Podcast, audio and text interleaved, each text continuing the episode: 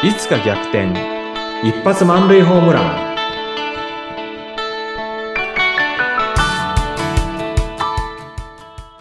皆さんこんにちは。合同会社東きみなり事務所代表社員の東きみなりです。こんにちは、インタビュアーの山口智子です。えーさてさて、東さん、こうバーっと、なんか一気に実は声とか話し方に関することで、4回連続で話してきましたね。本当ですね。なんかこれ尽きないですよね。ね、うん。尽きないですうね。んうん。それで、ちょっと、今日は話し方をね、バーっとこれまで4回にわたってお届けしてきましたが、うん。ぜひ、東さんにも聞いてほ、聞きたいのが、うんうん話すも大切なんですけども、実はそれ以上に、それ以前に話を聞くっていうことってすっごく大切だと思うんですが、うん東さんね、コーチングのお仕事もされてるんで、その辺ってどういうふうに思ってらっしゃるのかなと。いや聞くは大事ですよねうーん。あの、特にコーチングだとか、キャリアコンサルティングだとか、まあ、キャリアカウンセリングだとか、相談者のね、お話を聞くっていう仕事をやってるときにうん、私が語ってしまって、いや、山口さん、こういうふうにお仕事探さなきゃダメでしょうとかなんていうのをずっと言ったら、多分相談者は相談する気はなくなるでしょうね。今日なんか相談に行ったのに、東さんっていう人は何にも聞いてくれなかったと。うん。うん。それはもうなんかキャリアコンサルタントとして、あるいはコーチとしては絶対やっちゃいけないことだなと思ってますね。そうか、そうか。あの、なんでしょう。聞くということをしっかりできてると、おそらくお客様とね、東さんとの関係でもそうなんでしょうけど、まず、やっぱ人間話を聞いてくれると嬉しいし、うん。うん。信頼するし、うんこう心の扉も開くし、うん。なんか、とても信頼関係のまず土台を築くのに、聞くっていうのがすごくね、重要なんじゃないかなっていうふうに感じますね。おっしゃる通りですね。そのことをね、私気づいたのはもう50過ぎてからだったんですよね。あ、そうだったんですうね。ん。それまではね、あの、とにかく話すっていうことが、話すことっていうのは、えー頭がよく見えるとか、はなんかリーダーシップが取れるとか、それから、そうですね。まあそのモテるとか、あうん。なんかそういうところで考えてたところはあったんで、まあよく喋ってましたよ。でそうすると、あの、ある時気がついたんですけれども、あの、一緒にいる人が喋んなくなるんですね。うん。で、喋んなくなるだけじゃなくて、なんか明らかにこう集中力がどっかに行っちゃってるような感じなんですよね。はい。で、そしたらもっとその人聞かせようとして、なんか聞けようみたいな感じで話をしてっていうので、なんか全然その話せば話す、話すほど逆効果みたいなのは経験してたんです。で、それで別に反省とかってしなくて、相変わらずずっと喋ったんですけど、なんか聞くっていうことを本格的にやるようになったのは50代で、あの、キャリアコンサルティングの試験を受けるためにね、はい。あの、傾聴の実技試験を受けるためにその傾聴のれ、傾聴の練習をしてて、うんで、そこで初めてその傾聴のパワーっていうのに気づいた。だから人生でだいぶ後になってでした。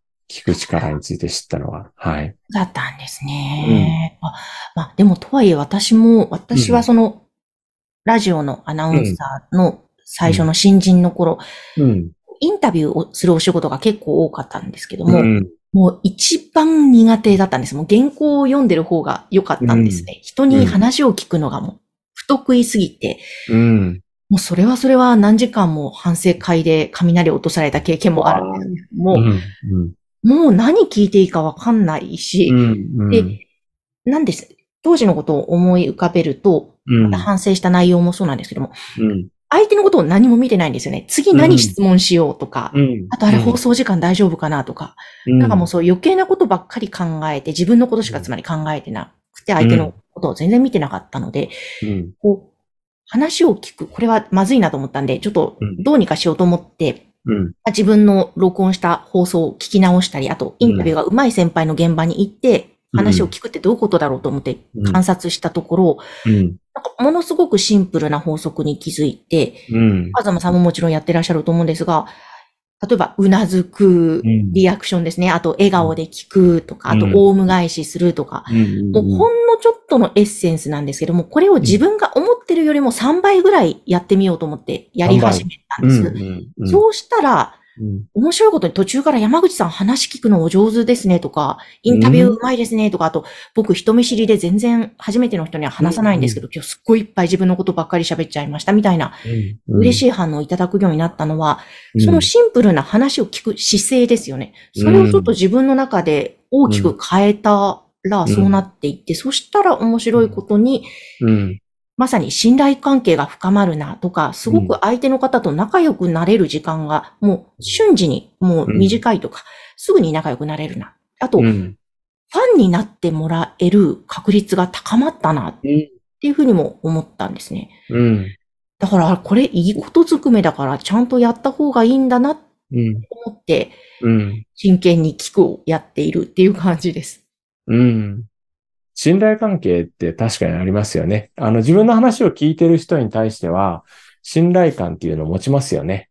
うん、ですよね。うん。やっぱり人間って、うん。何ですかね、こう、認めてもらいたいうんものとか承認欲求が誰しもが当たり前にあるけども、その承認欲求をうまい感じでこう、満たすのが話を聞くだったり、うん。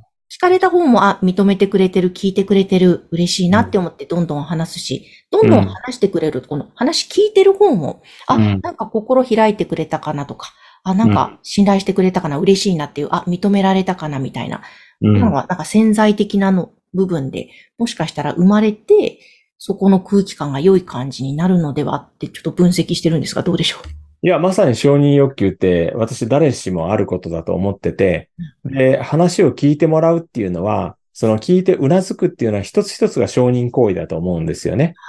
うん。だから、あの、話を聞いてもらったことに対しての感謝だとか喜びだとかって満足感っていうのは、その時間15分だったら15分、聞き手が一つ一つ、あの、反応してるっていうこと、承認ですよね。うんこ。れの積み重ねで、やっぱりその聞かれた方は承認されたんだっていう思いがすごく強まって、自己肯定感にも影響して、あの、いいことずくめだって私も思ってます。ねえ、本当ですね。うん。そのベースができて、信頼関係ができた上で、うん。つまりそこでちゃんと自分の思いを伝えたりってすると、ぐっと伝わりやすさも変わるんじゃないかななんて思う。そうなんですよ。そこでね、ちょっと反省点は私ね、あの子供が小さかった頃っていうのは子供の話を聞いてなかったなっていうのはすごくあるんですよね。うん。もう親としての自分の言うことを聞かせようとして、とにかく喋った。子供の言うことっていうのはほとんど聞かない無視っていうんですかね。うん。もし子供が小さな頃に戻ることができて、その時にね、あの、傾聴っていうスキルも持って戻れるなら、もう一遍子供の言うことをしっかり聞いてあげたいなっていうのはね、思いますね。いや、うん。私も同じ反省点持ってますね。うん。はい。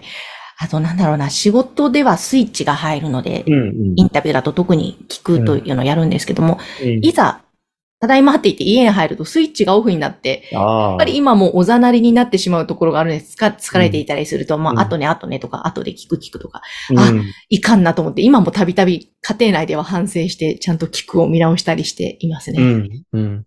うん今私子供たちは二人とも、息子たちは二人とも独立してるんで、まあちょっといい距離感になって、いい距離感になってるんですよね。そうすると、あの、聞くっていうことになんか割とこう注力しやすい関係かなっていうことになってます。ええいいですうね。ん。なんか、親父の言ってることも分かってくれくれる年齢になってるますもんね、きっと。と思います。んうん。ういいですね。なんかでも、うんそういう意味でも私も楽しみですね。子供がまた大きくなって、いろいろと、ね、社会人にもしなっていったら、うんうんそこでまた共通言語が生まれて、そうですね。ね、楽しそうですね、会話。うん。うん。うーんいや、本当ビジネス上だけではなくて、家庭生活とかね、うんプライベートでも大切な聞くについて、うん。今日はちょっとお話をしました。ね、これまたどっかでまた話しましょぜひぜひう。うん話したいですね。はい。